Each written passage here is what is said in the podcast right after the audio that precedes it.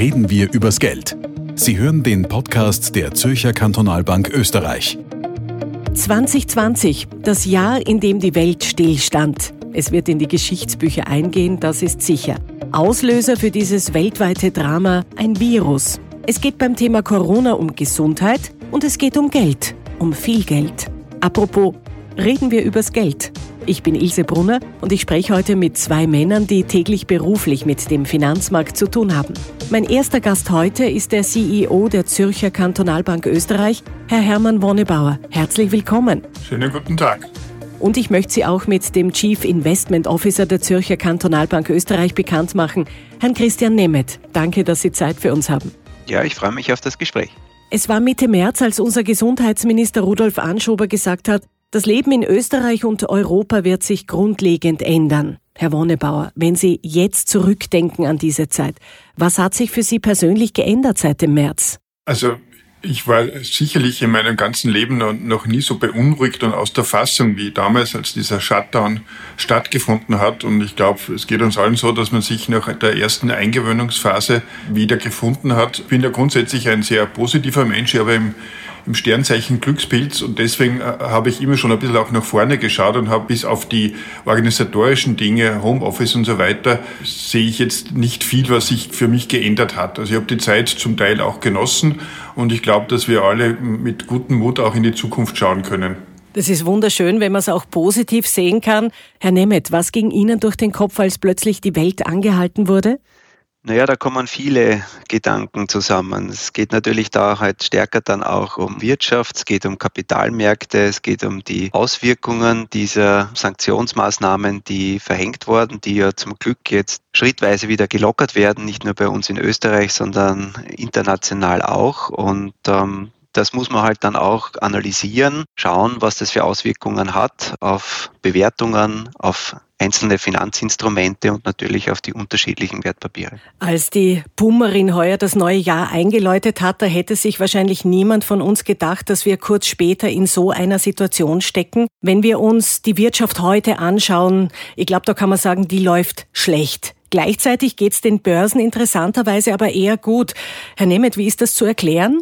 Ja, weil Sie vorhin die Boomerin angesprochen haben, wir hatten das Glück, dass wir zumindest in den ersten beiden Monaten doch mit einer guten Konjunktur in das Jahr gestartet sind. Corona hat natürlich dann alles verändert und wir befinden uns jetzt in der schwersten Rezession der Nachkriegszeit. Wir haben vor kurzem ähm, nochmals unsere Wirtschaftswachstumsprognose für das heurige Jahr nach unten genommen.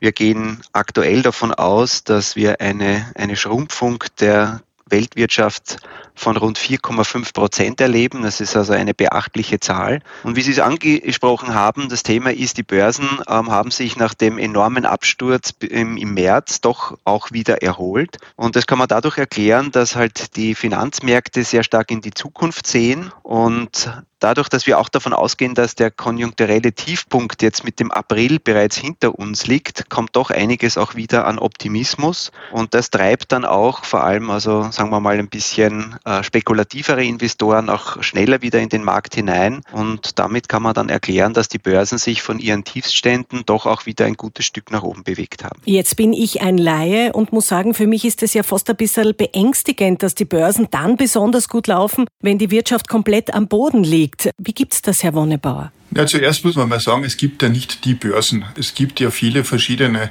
Kapitalmarktinstrumente und die durchaus unterschiedlich gelaufen sind. Was jetzt passiert ist, ist, dass die Gewinner unter den Aktien zum Beispiel waren jene Werte, die auch sehr, sehr große Unternehmen sind und einen sehr großen Anteil an der Börsenkapitalisierung haben.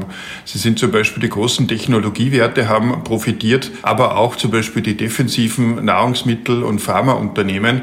Und die sind einfach sehr groß und haben durch, die sind zum Teil auch gestiegen. Also da gibt es auch durchaus Kursgewinner heuer bis jetzt. Und auf der anderen Seite hat es äh, Unternehmen gegeben, die sehr stark abgestraft sind und auch immer noch niedrig sind. Aber diese größeren Werte haben äh, sehr viel Zulauf bekommen und man hat dann auch gesehen, es wurde auch bei tiefen Kursen durchaus wieder gekauft jene Aktien, die man eh schon immer haben wollte sozusagen und die hat man dann auch günstiger bekommen können und das war sicherlich ein Grund für die Erholung.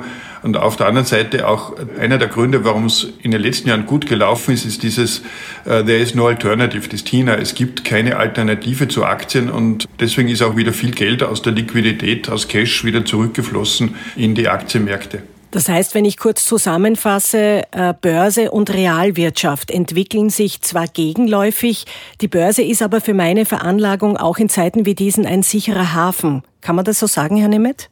Also ich glaube, gerade in einem Umfeld, wo es auf der Zinsseite extrem schwierig ist, sein, sein Geld attraktiv zu veranlagen, komme ich an einer gewissen Aktienbeimischung nicht, nicht vorüber. Und weil Sie auch vorher angesprochen haben, Realwirtschaft und Börse entwickeln sich gegenläufig. Wir sehen das auch in gewissen äh, konjunkturellen Umfrageindikatoren. Die aktuelle Lagebeurteilung wird überall sehr negativ eingeschätzt. Das ist ein, eine logische Auswirkung der Maßnahmen, die zur Bekämpfung des Virus verhängt wurden. Die Erwartungshaltung geht aber auf der anderen Seite, wenn man jetzt in die Zukunft schaut, auch bei diesen Indikatoren deutlich nach oben. Das ist das, was im Moment die Börse antreibt. Nicht zu unterschätzen ist aber auch, dass wir natürlich auch äh, wichtige Begleitmaßnahmen gesehen haben. Die Notenbanken haben in einer enormen Geschwindigkeit darauf reagiert, da wo es noch möglich war, Zinsen zu senken, ähm, haben das wichtige Notenbanken getan, allen voran die amerikanische Notenbank. Zusätzlich haben praktisch alle bedeutenden Notenbanken hier Ankaufsprogramme von Wertpapieren gestartet, um hier eine Stabilisierung zu erreichen. Gleichzeitig haben auch die Regierungen ihren Beitrag geleistet. Ähm, wenn man sich das anschaut, global kann man sagen, dass wir knapp sieben Prozent des Bruttoinlandprodukts weltweit betrachtet Fiskalpaketen im Moment in Arbeit haben beziehungsweise in Umsetzung befinden. Und manche Länder haben dann noch darüber hinaus noch was draufgelegt. Also es gibt durchaus ähm, einzelne Staaten, die zehn Prozent ihres Bruttoinlandsproduktes in solche Maßnahmenpakete investieren. Das ist China, das ist Amerika, ist aber auch Deutschland. Und das alles zusammen führt eben dazu, dass zwar aktuell wir immer noch mit einer sehr negativen konjunkturellen Situation zu kämpfen haben, aber der Ausblick nach vorne, sofern es jetzt nicht zu einer wieder starken äh, zweiten Welle kommt, durchaus äh, positiv äh, vonstatten geht. Äh, der Herr Nemeth hat schon ausführlich formuliert, es wird an vielen Ecken und Enden momentan geschraubt, um die Wirtschaft anzukurbeln. Was hilft denn aus Ihrer Sicht, damit wir wieder schnell auf die Beine kommen? Ist es ein neuer Marshallplan, den wir brauchen? Also genauso sieht's ja aus, wenn man sich jetzt überlegt, diese Milliarden von Euro und Dollar, die die Staaten hier jetzt aufbringen äh, und sich dadurch verschulden, die gehen ja praktisch direkt in den Konsum. Es wird zwar auch sehr viel gemacht und ich glaube, das ist auch eine gute Möglichkeit von der Krise zu lernen, dass mit diesen äh, Subventionen, die, die, die von staatlicher Seite kommen, durchaus auch neue Technologien und Umwelt und so weiter äh, angekurbelt wird. Aber was man sich jetzt vor Augen halten muss, auf der einen Seite gibt es einen Geldgeber, der riesige Beträge locker macht und auf der anderen Seite gibt es wen, der das ausgibt und kassiert. Und da ist ein Marshallplan, der geradezu ein Klacks dagegen, weil den hat es ja nur für Europa gegeben. Und jetzt haben wir einen globalen Marshallplan, Jahren von bisher nicht geahnten Zahlen. Der Christian Nemeth hat es vorhin ja auch erwähnt. Und das wird sich auf alle Fälle positiv für die Konjunktur auswirken. Und das ist ja auch Sinn der Sache. Ich selbst habe einige Fonds und äh, zu Beginn der Krise, als die Aktienmärkte gleich mal richtig ordentlich in die Knie gegangen sind, habe ich mir gedacht, oje, das war's jetzt mit meiner Altersvorsorge. Mittlerweile bin ich wieder relativ entspannt. Die Aktienmärkte haben sich ja wieder gut entwickelt. Aber droht hier bald eine nächste Ernüchterung, Herr Wonnebauer? Vielleicht zweite Welle, die uns nicht gut tun könnte? Also eine zweite Welle wird sicher nicht gut tun. Ich glaube allerdings, dass es zu keinem Shutdown mehr kommen kann, weil wenn man das machen würde, dann, dann sind einfach die Stimmen zu laut, die sagen, ja, was ist jetzt das Schlimmere, die wirtschaftliche Chaos oder eine zweite Infektionswelle. Das kann durchaus sein. Ich, ich denke, die Welt wird damit umgehen lernen, so wie mit, auch mit anderen äh, Erkrankungen, die, man, die wir hatten in der Vergangenheit. Es ist immer so, wenn etwas nicht mehr so äh, so neu ist, also kein schwarzer Schwan, äh, etwas ganz Plötzliches, was hereinkommt, dann ist es auch nicht mehr so gefährlich. Also Gefahren, die ich schon kenne, mit denen kann man, kann man umgehen lernen. Und ich denke, selbst bei einer zweiten Welle wird sich kaum ein Staat wieder dazu bereit finden und auch nicht die Bevölkerung, äh, nochmal da mitzuspielen und über, über zwei Monate das, das ganze gesellschaftliche und wirtschaftliche Leben zurückdrehen. Das kann ich mir nicht vorstellen. In Zeiten wie diesen ist es bei einem Engagement an der Börse besonders wichtig, die Nerven zu behalten. Was raten Sie mir dafür, Herr Nemeth? Also was die Bewegung jetzt in den letzten zwei, drei Monaten gezeigt hat, ist, dass der Versuch über Market Timing, also das richtige Antizipieren von Einstieg- und Ausstiegszeitpunkten extrem schwierig ist. Das heißt, wenn man versucht hat, da im, im falschen Moment dann halt noch auszusteigen aus den Märkten, dann hat man jetzt die Gegenbewegung verpasst. Auf der anderen Seite muss man natürlich auch immer ein bisschen berücksichtigen, nach dieser Erholungsphase ist die Bewertung an den, an den Börsen sicherlich angestiegen. Das heißt also, man, wir raten nach wie vor eher zu defensiven Märkten, zu defensiven Branchen. Ähm, ich glaube nicht, dass man jetzt mit Vollgas ähm, entsprechend an den äh, Aktienmärkten unterwegs sein sollte. Aber man muss investiert bleiben. Und ich glaube, man kann dann kleinere Anpassungen machen. Das ist auch das, was wir im Rahmen unserer Vermögensverwaltungsaktivitäten immer umsetzen. Aber wichtig ist, im Markt investiert zu sein und nicht ähm, versuchen dann durch radikale Wechsel äh, einzusteigen, auszusteigen. Da wird letztendlich mehr Vermögen vernichtet als durch die Börsenentwicklung von alleine. Kurz gesagt, in der Ruhe liegt die Kraft, oder? Absolut, absolut. Das ist auch nicht immer leicht. Das ist psychologisch. Gibt es unzählige Studien aus der Verhaltenspsychologie, dass Gewinne äh, weitaus weniger positiv wahrgenommen werden als Verluste schmerzhaft. Das ist äh, wissenschaftlich belegt und in vielen Experimenten nachvollzogen. Und da muss man sich dann selber auch immer wieder disziplinieren, Ruhe bewahren, entsprechend dann seiner Strategie treu bleiben und auch einen gewissen Zeithorizont mitbringen. Sonst wird man dazu verleitet, dann genau im, im schlechtestmöglichen Zeitpunkt Zeitpunkt dann eine Entscheidung zu treffen. Und das geht dann meistens schief. Wir erinnern uns alle noch an die Finanzkrise 2008. Auch die Banken in Österreich sind ja damals richtig durchgeschüttelt worden. Jetzt, zwölf Jahre später, haben wir die nächste Krisensituation. Wie geht's denn den Banken heute, Herr Nemeth? Also ich glaube, man muss ganz klar unterscheiden, was damals der Auslöser war ähm, aufgrund 2008, 2009 in der Finanzkrise sehr viel direkt ähm, aus dem, wie es der Titel schon sagt, aus dem Finanz-, aus dem Bankenbereich gekommen. Diesmal ist es ein Gesundheitsproblem. Deswegen sind die Banken und der gesamte Finanzsektor im Moment eher Teil der Lösung und äh, definitiv nicht die Ursache. Das heißt also, Banken können über die Abwicklung von Hilfsprogrammen, über das Gewähren von Krediten etc. hier ihren Beitrag leisten. Und auch wichtig ist festzustellen, feststellen, dass in diesen 10, 12 Jahren seit der letzten Krise sich die finanziellen Kennzahlen, also was jetzt Eigenkapitalquoten äh, betrifft, sonstige Regulierungsmaßnahmen, die umgesetzt wurden, der gesamte Bankenapparat wesentlich stabiler darstellt, als es zum damaligen Zeitpunkt war. Würden Sie das unterschreiben? Sind die Banken heute besser aufgestellt als 2008? Also auf alle Fälle, gerade diese Maßnahmen, die von den Regierungen vorgeschrieben worden ist, um die Stabilität der Banken zu erhöhen, haben da gewirkt. Man sieht es jetzt auch. Es wird auch nicht ganz einfach sein für die Banken, aber man sieht ja auch, es gibt keine, keine Probleme, keine Schlagzeilen. Wir haben eben keine Finanz- und keine Bankenkrise, sondern eher eine Einkommenskrise. Und äh, ich denke, das war sehr wohl auch schmerzhaft für viele Banken, dieser Entwicklungsweg in den letzten äh, 10, 12 Jahren. Aber er hat, wie man jetzt auch sieht, funktioniert. Die Banken nehmen ihre Rolle wahr, für die sie da sind, dass sie Kapital verteilen, Kredite vergeben. Und äh, das muss man auch einmal anerkennen, dass diese Arbeit äh, in dieser Branche auch äh, sehr sinnvoll gewesen ist. Der Staat versucht natürlich in dieser Krise jetzt mit verschiedensten Hilfsmaßnahmen ähm, auch die Krise selbst abzufedern. Stichwort Corona-Kurzarbeit, Härtefallfonds, Staatshilfen und vieles, vieles mehr. Das Budgetdefizit und die Schuldenquote werden enorm sein, ganz klar. Wenn ich Finanzminister wäre, ich würde wahrscheinlich schlecht schlafen. Tut er vielleicht auch der Herr Blümel? Und da stellt sich vielleicht die Frage, wer soll das alles bezahlen? Also ich glaube, das eine ist mal, ähm, es geht hier sicherlich um große Summen, aber sie sind gut investiert. Alles, was wir jetzt ähm, unternehmen, um die Substanz der Wirtschaft, die Arbeitsplätze zu schützen, um auch ein rasches Wiederhochfahren der Wirtschaft zu ermöglichen. Das ist gut investiertes Geld. Natürlich hat der Finanzminister das Geld jetzt nicht nur in seiner Schatulle, sondern er muss es ja auch irgendwo hernehmen durch seine Steuereinnahmen, durch eine höhere Verschuldung. Das wird uns mittelfristig sicher äh, beschäftigen. Da ist Österreich nicht alleine.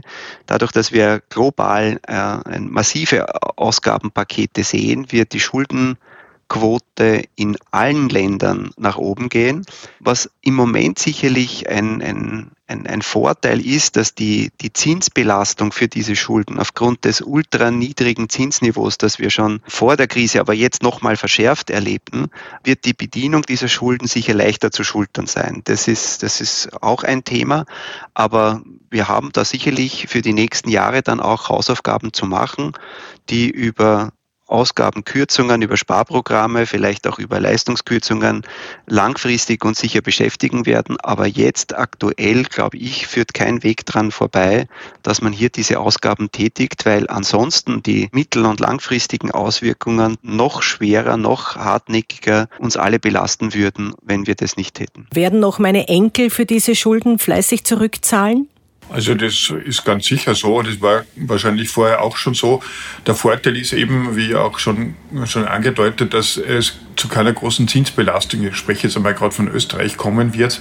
Das heißt, das Kapital, das Schuldenkapital wird eher noch äh, durch die Inflation etwas geringer werden, real geringer werden. Und wir können uns diese wahnsinnig großen Maßnahmen ja überhaupt nur leisten, weil das Zinsniveau so niedrig ist. Weil wenn man sich vorstellen würde, man hätte noch höhere Zinsen auch noch zusätzlich zu bezahlen, dann wird es für viele Staaten sehr, sehr, sehr eng werden. Aber es geht jetzt auch nicht anders und wir werden es, unsere Enkel werden das auch nicht sehen, weil wir werden das sowieso über Steuern, die uns abgezogen werden, wird das sowieso bezahlt. Was man auch sagen muss, ein Teil dieser hohen Investitionen der Staaten oder Subventionen dieser Staaten kommt auch rasch wieder zurück durch Einkommensteuern, Umsatzsteuern, weil ja damit äh, ja auch der Konsum angestoßen wird. Und da haben wir vor allem auch die Mehrwertsteuern, die viel ausmachen. Also es ist ja jetzt nicht nur so, dass das Geld weg ist, da kommt auch wieder was zurück. Aber es gibt auch gar keine andere Möglichkeit. Wenn die Staatsschulden explodieren und hyperaktive Geldpolitik betrieben wird, dann weckt das natürlich schon auch die Sorge, dass uns jetzt auch noch eine Geldentwertung ins Haus steht. Wie sehen Sie das? Stehen wir vor einer Hyperinflation wie damals in den 20er Jahren? Also ganz sicher nicht. Das Risiko ist eher eine Deflation. Eine Hyperinflation ist so ein bisschen ein geerbtes Thema. Wir, die wir alle aus dem 20. Jahrhundert kommen, haben ja noch Verwandte und Vorfahren, die uns das zumindest erzählt haben oder wir haben es erzählt bekommen, die in den 20er Jahren in Österreich eine Hyperinflation erlebt haben und dann auch nochmal die Vermögenswerte, die dann nach dem Zweiten Weltkrieg dann zunichte äh, gegangen sind, das ist so ein bisschen, sagen wir mal, in der Erb-DNA drinnen. Das haben wir so mitbekommen, dass das wahnsinnig gefährlich ist, aber für eine Hyperinflation gibt es überhaupt keinen Hintergrund. Wir haben, wie gesagt, eher das Problem einer Deflation und das ist auch nicht ungefährlich, aber Hyperinflation äh, steht nicht am Radar. Eine Deflation ist eher das Risiko, was uns drohen könnte. Die Arbeitslosigkeit ist so hoch wie seit dem Zweiten Weltkrieg nicht mehr. Das ist natürlich für den Konsum auch nicht unbedingt förderlich, ganz klar. Wie lautet Ihr Rat, um gegen eine mögliche Deflation bestmöglich gewappnet zu sein? Also ich glaube, wichtig ist einmal, kurzfristig haben wir sicher enormen Preisdruck. Ja, also das geht auf der einen Seite durch sinkende Nachfrage bei einer gestiegenen Arbeitslosigkeit. Das geht über niedrigere Rohstoffpreise. Wir haben gesehen, dass gleichzeitig nicht unmittelbar ausgelöst, aber sicherlich auch nochmal verstärkt durch die Corona-Krise es auch massive Turbulenzen, massive Veränderungen auch bei den, den Energiepreisen gegeben hat. Erdöl ist teilweise in den negativen Bereich gerutscht, was den Preis betrifft, was komplett irrational ist für eine längerfristige Perspektive. Mittelfristig bis langfristig gibt es natürlich unterschiedliche Auswirkungen zum Thema Inflation und Deflation. Ich stimme den Hermann Wonnebar, meinem Kollegen, da voll bei. Hyperinflation glaube ich nicht, dass es das Thema wird, aber für die mittlere Sicht ist es schon schwieriger, mal dann abzuschätzen, ob die Verwerfungen auf der Angebots- oder auf der Nachfrageseite entsprechend hier dominieren. Für den Anleger generell muss man sagen, auch in einem Umfeld, ob das jetzt stärker in die eine oder in die andere Richtung ähm, schwenkt, ist, auf der Zinsseite, auf der Anlageseite für festverzinsliche Wertpapiere, für äh, Anleihen, Staatsanleihen, was auch immer man da alles aufzählen möchte, wird es weiterhin schwierig bleiben. Die Zinsen werden auf einem sehr niedrigen Niveau bleiben, um einfach auch diese Staatsschulden langfristig zu finanzieren. Das heißt, da kann ich mir auch in den nächsten Jahren nichts erwarten. Das heißt, es geht in attraktive Assets zu investieren, die auch die Möglichkeit haben, hier eine attraktive Rendite zu erwirtschaften. Da ist man bei Aktien, dass man bis zu einem gewissen Thema auch in Immobilien, in Sachwerte, in Vermögenswerte, die entsprechend hier Substanz verfügen und ohne eine äh, Mischung aus einem dieser Anlageklassen oder mehreren davon werde ich hier langfristig mein Vermögen sicherlich nicht gut vermehren können. Jeder Staat hat in dieser Krise jetzt auf nationaler Ebene eigene Notfallpläne und Maßnahmenpakete geschnürt. Man hatte fast ein bisschen das Gefühl, die EU wäre abgemeldet. Zudem hat natürlich die Diskussion um die Corona-Bonds für politische Spannungen gesorgt. Ist das jetzt aus Ihrer Sicht eine echte Zerreißprobe für die EU? Ich sehe es mehr als Chance. Ich glaube, wir haben in den, den letzten Jahren immer wieder darüber diskutiert, die Nationalstaaten müssen mehr zusammenrücken und das äh, erwähnte Hilfspaket, das jetzt auch wirklich von auch von Deutschland zum ersten Mal auch inhaltlich voll mitgetragen wird, ist ein wichtiger Schritt in diese stärkere Integration. Natürlich haben jetzt einmal in erster Linie bei den Verhängung der Schutzmaßnahmen die Staaten sehr einzeln und nicht koordiniert agiert. Aber ich glaube, auch wenn man sich das globale Gefüge anschaut, sowohl wirtschaftlich als auch politisch, ist es notwendig, dass wir geeint auftreten, dass Europa hier mit einer Stimme spricht. Ansonsten, glaube ich, hat niemand die Bedeutung und auch dieses Schwergewicht äh, mit anderen großen Wirtschaftsblöcken und Ländern wie Amerika oder China entsprechend hier auch auf Augenhöhe diskutieren zu können. Herr Wonnebauer, wie sehen Sie das? Setzen gemeinschaftliche Schulden auf EU-Ebene nicht womöglich auch falsche Anreize? Das könnte man so sehen, ist aber sicher nicht so. Ich glaube, wir können in diesen Zeiten und in den, bei den Anforderungen, die vor uns sind, und da spreche ich jetzt nicht einmal von der Corona-Krise, sondern von vielen anderen Dingen, die in der Zukunft wichtig sein werden, da kann es nur ein Miteinander und Gemeinsamkeiten geben. Und diese Diskussionen, die wir immer wieder mal haben, die dann auch von EU-Gegnern äh, ins Feld geführt werden, sind einfach nicht relevant für die Situation, in der wir sind. Wenn wir nicht zusammenhalten, das fängt äh, im Kleinen an und geht bis zum Großen, dann wird man diese großen Anforderungen der Zukunft einfach nicht meistern können. Und das ist so, wie ein Bumerang kommt bei jeder Krise, wird die EU immer wieder mal auf die Probe gestellt. Aber jetzt muss man sich vorstellen, wenn die EU nicht so zusammengehalten hätte in den letzten zehn Jahren, dann wäre sie schon längst zerbrochen, dann hätten wir einen Scherbenhaufen und den möchte ich nicht aufräumen müssen. Da haben wir, bräuchte man einen großen Besen und lieber lassen wir den Besen im, im Kasten und schauen, dass wir da gut über die Runden kommen. Das Problem ist halt auch, dass es in der EU einfach dadurch, dass es so viele Länder gibt, die alle mitmischen und da gibt es ja dann überall einen Präsidenten, einen Finanzminister, Notenbankchef, einen Außenminister, einen Wirtschaftsminister, dass es halt einfach schwieriger ist wie in den USA. Da setzt sich der Notenbankchef mit dem Präsidenten zusammen oder mit dem Finanzminister und dann ist es morgen erledigt. Und bei uns dauert es halt länger. Dafür hat man halt vielleicht auch mehr Sicherheit, dass sich mehr Leute äh, Gedanken drüber gemacht haben. Ob das jetzt die bessere Lösung ist in Amerika, das sei dahingestellt, das wollen wir jetzt nicht diskutieren. Man sagt ja im Allgemeinen, nichts tarnt sich so geschickt als Schwierigkeit wie eine Chance. Herr Nemeth, lassen Sie uns noch einmal kurz auf die Aktienmärkte zurückkommen. Ist diese Krise eine Chance für uns Anleger? Also ich glaube, langfristig äh, gesehen führt an der Attraktivität der Aktie kein Weg vorbei. Es ist sicherlich eine Chance für diejenigen, die schon lange gewartet haben darauf, dass sie endlich mal einen günstigen Einstiegszeitpunkt erwischen. Da braucht man natürlich auch Mut, weil meistens dann die Kurse billig sind, und tief sind, wenn halt gerade eben an der konjunkturellen Front eher stürmische Zeiten angesagt sind. Aber trotzdem, für langfristige Investoren ist es sicherlich eine tolle Gelegenheit. Diejenigen, die schon im Markt drinnen sind, war sicherlich eine Belastungsprobe, dass man sagt, okay, bin ich wirklich von meinem Risikoprofil gut aufgestellt, aber es zeigt sich, wenn man gelassen an die Sache herangeht, wenn man eine gewisse Risikotoleranz mitbringt, wenn man einen gewissen Zeithorizont mitbringt, dann kann man auch diese stürmischen Zeiten gut aushalten. Und wichtig ist immer die Diversifikation, also ein breit aufgestelltes Portfolio, dass man sich nicht auf einzelne wenige Wertpapiere fokussiert, sondern wirklich ganze Märkte, Branchen abdeckt, dann hat man hier auch ein wesentlich niedrigeres Risiko. Und das hat sich auch in dieser Krise bewahrheitet. Es hat ganz wenige Tage gegeben, wo Irrationalitäten zu beobachten waren. Insgesamt muss man sagen, hat man auch hier mit einem gut aufgestellten Portfolio da sicherlich gut durchsteuern können.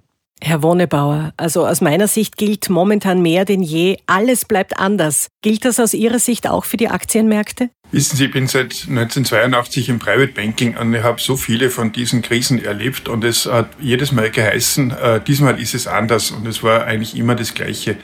Die Gesellschaft ist so clever und so gescheit, dass sie aus Krisen lernt und sich auch weiterentwickeln kann. Und wenn man seiner Strategie treu geblieben ist in all diesen Jahren, dann hat man auch äh, sehr, sehr gut verdient, hat sein Kapital erhalten und vermehrt und ist wahrscheinlich auch ruhiger durch die Zeit gekommen. Man muss einfach auch wissen und das muss man auch akzeptieren, dass die Börse kein Casino ist. Es gibt dort keinen Free Lunch, man kriegt nichts geschenkt.